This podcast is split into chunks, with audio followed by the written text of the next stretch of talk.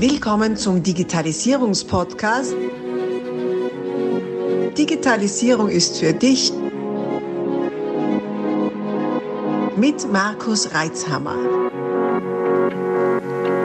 Du hörst den zweiten Teil dieser Podcast-Folge. Solltest du Teil 1 noch nicht gehört haben, stoppe am besten jetzt und geh zurück, um auch keine Inhalte zu verpassen. Ansonsten viel Freude mit Teil 2. Du hast jetzt, glaube ich, schon äh, einen Großteil meiner jetzt äh, kommenden Frage beantwortet. Trotzdem möchte ich nur darauf eingehen, weil zwischen den Zeilen ist es oft das Spannendste. Und zwar mein, mein, meine Frage dieses Podcasts ist ja oft, was ist denn die Digitalisierung für dich? Mhm. Ähm, weil es wird viel über Digitalisierung gesprochen, äh, die Politik spricht davon, die alle Medien schreiben und ähm, bei vielen Unternehmern, Verantwortlichen kommt dann an, ja, du musst digitalisieren und dann kommt das große Fragezeichen, ja, was heißt denn das jetzt wirklich für mich, was, ja, das Digitalisieren, damit ich digitalisiert bin, mache ich jetzt irgendwas, aber was? Ich glaube schon, dass der, der, die Kunst beim Digitalisieren ist ja im, im Schritt davor, ähm, sich zu überlegen, was bringt mir das Ganze. Aber ich lasse gern dich das nochmal beantworten, was für dich die Digitalisierung als solches ausmacht. Für mich ist Digitalisierung tatsächlich Flexibilität, Agilität und Effizienz.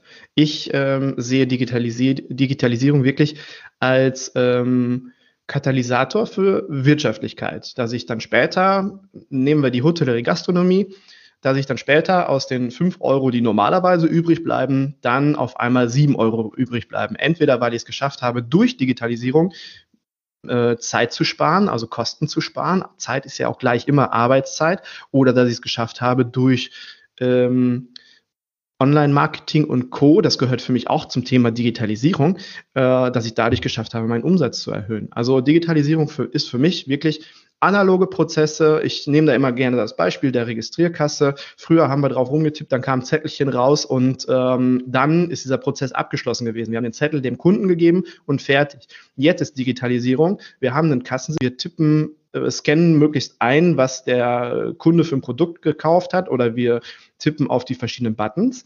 Dann kommt vielleicht, wenn es schlecht läuft, noch ein Zettel raus oder es gibt vielleicht einen digitalen Kassenbon, den man sich äh, einscannen kann oder den man per per Mail geschickt bekommt. Das ist ja auch alles möglich. Und dann werden die Daten gespeichert.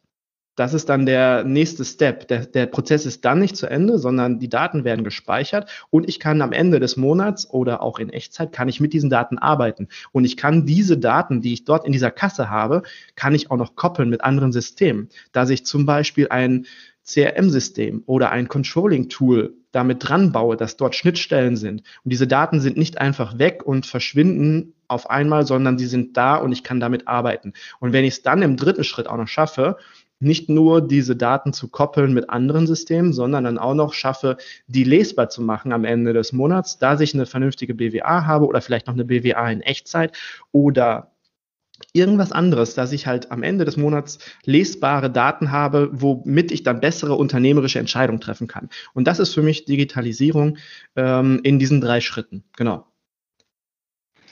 Wunderbar. Du hast es äh, sehr schön runtergebrochen, finde ich. Danke. Wie ist denn, wie ist denn die, die Akzeptanz in deiner Branche? Also wenn ich jetzt zu, dir so zuhöre, nachher klingt das so, als ob du ähm, massig Anfragen bekommst und jedem das klar ist, dass er digitalisieren will, aber noch nicht recht weiß, wie. Mhm. Ähm, wie kann ich mir das in deiner Branche vorstellen? Was für ein Erlebnis hast du da? Mm, also jetzt erstmal auf die Situation bezogen, die wir aktuell haben muss ich sagen, dass im Anfang natürlich, äh, wenn ich an den Februar, März denke, wo es dann richtig losging und Ängste da waren, da ist natürlich alles auf Null gefahren worden. Also ich hatte von jetzt auf gleich natürlich keine Projekte mehr oder die Projekte waren auf Eis gelegt, keine Anfragen. Und dann kam so langsam der erste Schock, dass der überwunden wurde, dass Ängste beiseite gelegt wurden und dann kam Aktionismus, dann kam eine Agilität, eine Flexibilität. Die Menschen sind dann aktiv geworden. Gerade Hotellerie, Gastronomie, die waren so einfallsreich, die haben sich so darum gekümmert, dass ihr Geschäft am Laufen bleibt. Die haben die Einstellungen, die sich wöchentlich geändert haben, haben die immer äh, aktualisiert und haben ihren Laden auf Vordermann gebracht. Genauso wie sie das jetzt für den Winter gemacht haben, dass sie jetzt die Möglichkeit gehabt haben mit Zelten und mit, mit, mit Heizpilzen und so weiter. Also diese, diese Agilität, ähm, die habe ich lange, lange Jahre lang so in der Form nicht gesehen in der Gastronomie. Und Hotellerie, das fand ich ganz, ganz toll. Und mit dieser Agilität kam dann aber auch, okay, was können wir sonst noch machen? Was können wir noch machen, um äh, noch besser zu werden, noch effizienter zu werden? Und dann kam auch das Thema Digitalisierung und dann kam natürlich auch Gastro-Tools und mein Podcast natürlich, der hat auch viel über das Thema berichtet und viele Menschen auch zum Thema interviewt. Und ähm, dann kam natürlich auch die Anfragen, dass man gesagt hat, okay, ich möchte gerne effizienter werden. Ich habe am Ende des Monats, habe ich leider nicht mehr so viele Gäste, wie ich es vorher hatte. Ich muss also gucken, dass ich ein paar Kosten reduziere, Fixkosten reduziere oder irgendwo in dem Bereich effizienter werde. Und dann kamen natürlich auch ähm, einige Anfragen. Markus, kannst du uns da mal supporten? Kannst du mal ähm, hier schauen, welches Tool könnten wir nehmen? Wir würden gerne das machen. Hast du da eine Möglichkeit, eine Übersicht? Und so ist es natürlich, ähm, hat sich das alles ganz gut entwickelt. Jetzt ähm, der zweite Lockdown, der hat dann nochmal zu so einer Schockstarre geführt, den ich aber auch tatsächlich, der tatsächlich richtig, richtig wehtat, weil es ist was anderes. Du kriegst zwar jetzt als Hotelier oder Gastronom kriegst du jetzt Hilfen in Höhe von 75 Prozent. Das ist natürlich ganz toll und da kann man viele seiner Kosten deckeln, kann auch noch durch Außerhausgeschäft natürlich was machen. Aber ich glaube, dass es psychisch ganz, ganz schwierig war für die Menschen, äh, nochmal das Kühlhaus abzustellen, den FI-Schalter runterzudrehen und dann den Sonntag die Tür abzuschließen. Ich glaube, dass da bei vielen äh, die ein oder andere Träne wirklich geflossen ist, ähm, weil man aus dieser ganzen Agilität und diesem ganzen ähm, Tun, wo man vorher im Sommer drin steckte, nochmal rausgekommen ist. Und das ähm, es war halt sehr, sehr schade und sehr, sehr traurig für viele. Und jetzt ist es halt so, dass ähm, viele ähm, äh, Gastronomien und Hotellerien, die jetzt sowieso in Planung waren, irgendwas zu tun, irgendwas umzusetzen.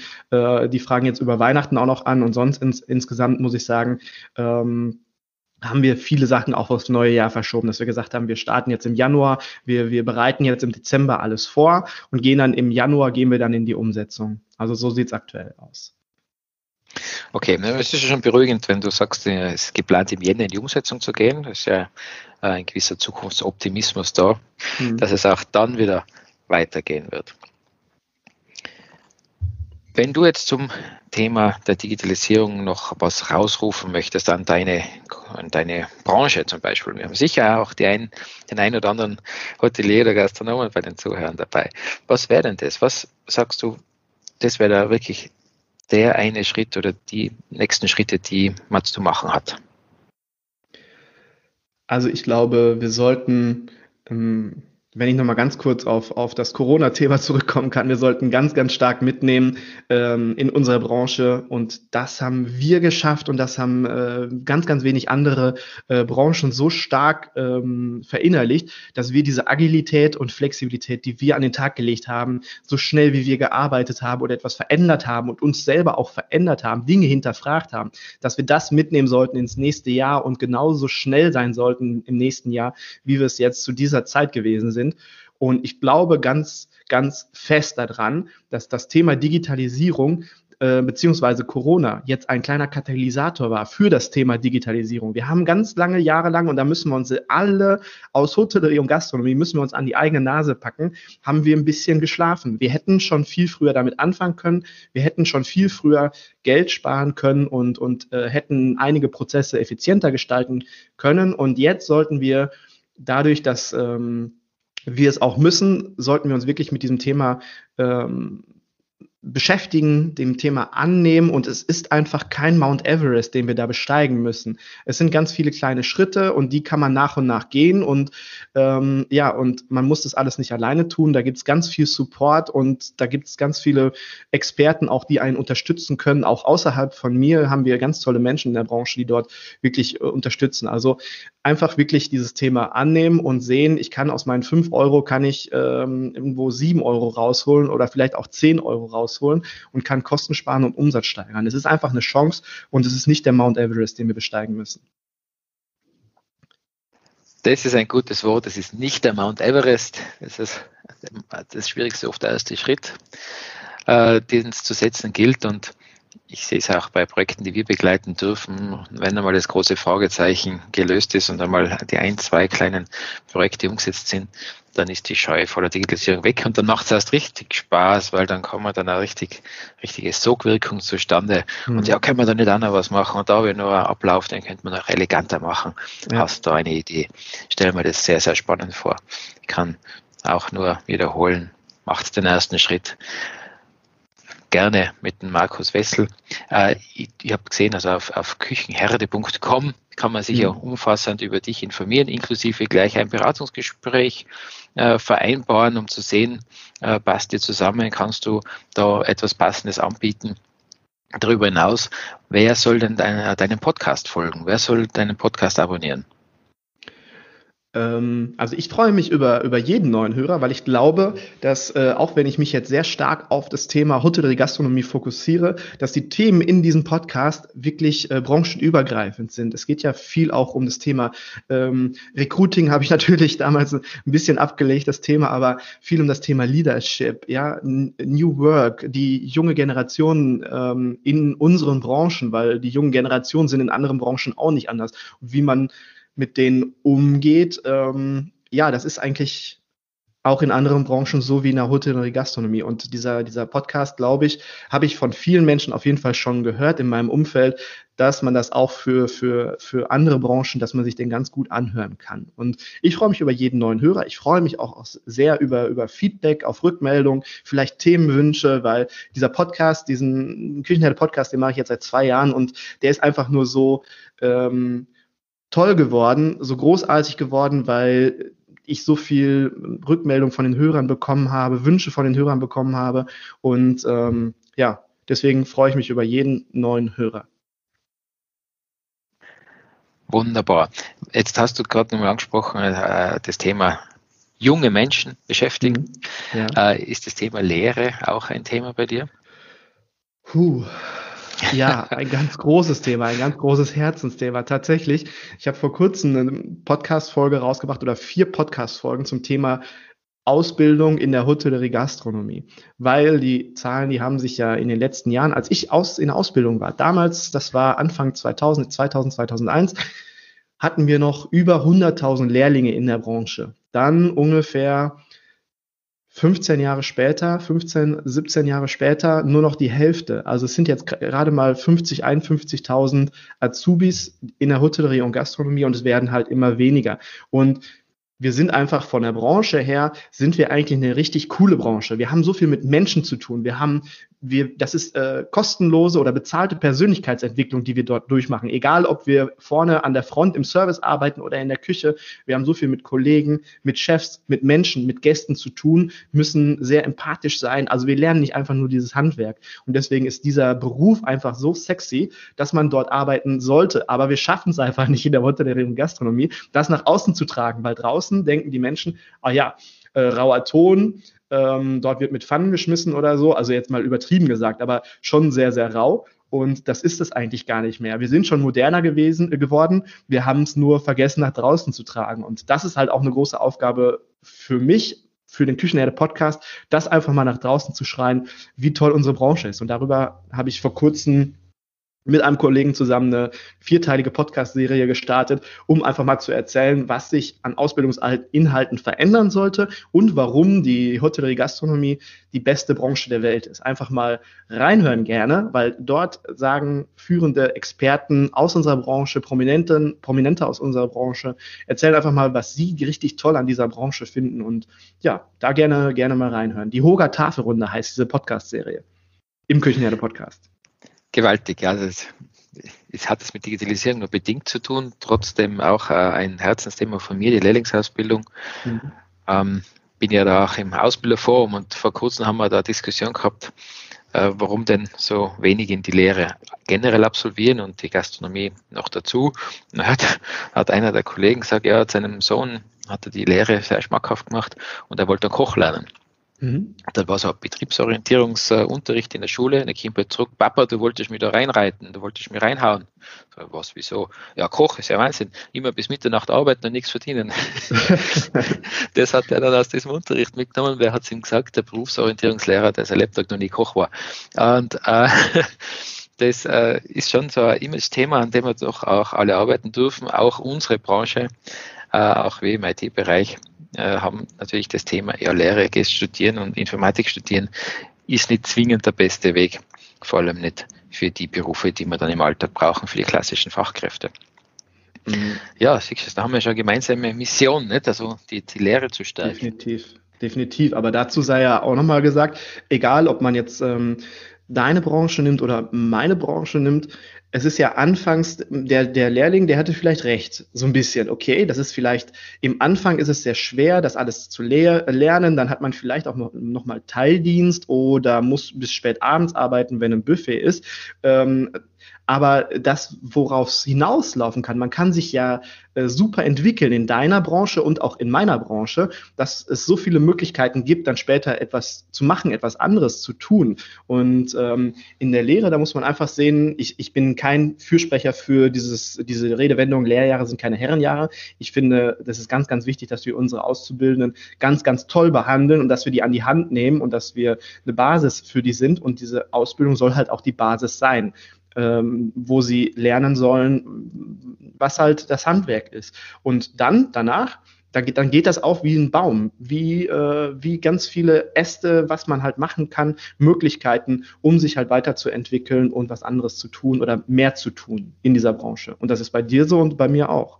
Mhm, stimmt, ja. Also auch eine schwere Empfehlung für alle Eltern, die Kinder in dem lehrfähigen Alter haben oder bald lehrfähigen, hocht euch diese Podcast-Folgen an. Es ist, ähm, also Koch kann man sagen, ist bei uns zumindest ein Mangelberuf. Also auch vor Corona-Zeiten gab es da einige Lokale, auch bei uns, die am Abend nicht mehr offen hatten, mhm. weil sie keinen Koch gehabt haben. Ja. Also muss man mal vorstellen, da mietet jemand ein Lokal, richtet es ein, hat diese ganze Ausstattung, Marketing rundherum, Fixkosten ohne Ende und kann dann das halbe Geschäft nicht nutzen eine halbe Zeit des Geschäfts nicht nutzt, weil er keinen Koch hat. Also das ist schon äh, unglaublich und das ist kein Einzelfall. Also äh, ich weiß nicht, wie es jetzt in, in deiner Region ist, also bei uns da, wir sind ja sehr äh, gastronomielastig. Es ist ein Riesenthema, äh, Fachkräfte in der Gastronomie zu bekommen. Ja, ist bei uns ähnlich. Ich, ich glaube, also in, in Köln ist es halt öfters so, dass dann mal ein oder zwei Ruhetage gemacht werden, um das halt wieder auszugleichen. Das mhm. sieht man dann zwischendurch schon mal an der Tür. Neuer Ruhetag, jetzt Tag zwei. Mhm. Ja, Fixkosten laufen weiter. Das mhm. ist äh, natürlich jetzt wirtschaftlich nicht gerade so ideal. Ja gut, so jetzt haben wir das wirklich Herzensthema auch noch behandelt. Ähm, ich kann nur empfehlen für alle Gastronomen, Hoteliers, die dazuhören oder auch die dort arbeiten in dem Umfeld, schaut euch die Seiten vom Markus Wessel an. Wie gesagt, küchenherde.com. Wir packen das natürlich auch in die Shownotes rein und gastrotools24.de. Ansonsten, wenn man Markus Hessel, ah, Wessel, Entschuldige, äh, googelt, nachher findet man auch zu ihm. Die erste Seite ist voll mit dir. Ja, ein Rechtsanwalt ist dabei. Ansonsten bist du gut vertreten. Sehr gut. Ja, sehr ich habe ähm, hab SEO gelernt. Ich habe äh, Google überlistet. ja, sehr gut, sehr gut, sehr gut. Wunderbar. Du, ich sage dir vielen, vielen Dank für deine Zeit. War ein schönes Gespräch. Danke dir für deine Einblicke in deine Branche und für deine Leidenschaft für dein Gewerk. Ja, vielen lieben Dank, Markus, für die Einladung. Es war toll, mit dir das Interview zu führen, einmal auf der anderen Seite des Stuhls zu sitzen. Es hat mir sehr viel Spaß gemacht. Dankeschön für ja, deine Zeit und deine Einladung. Gerne, alles Gute. Ciao. Abonnier doch gleich unseren Podcast und vergiss nicht, eine 5-Sterne-Bewertung zu hinterlassen. Bis dann, wenn es wieder heißt, Digitalisierung ist für dich mit Markus Reitzhammer.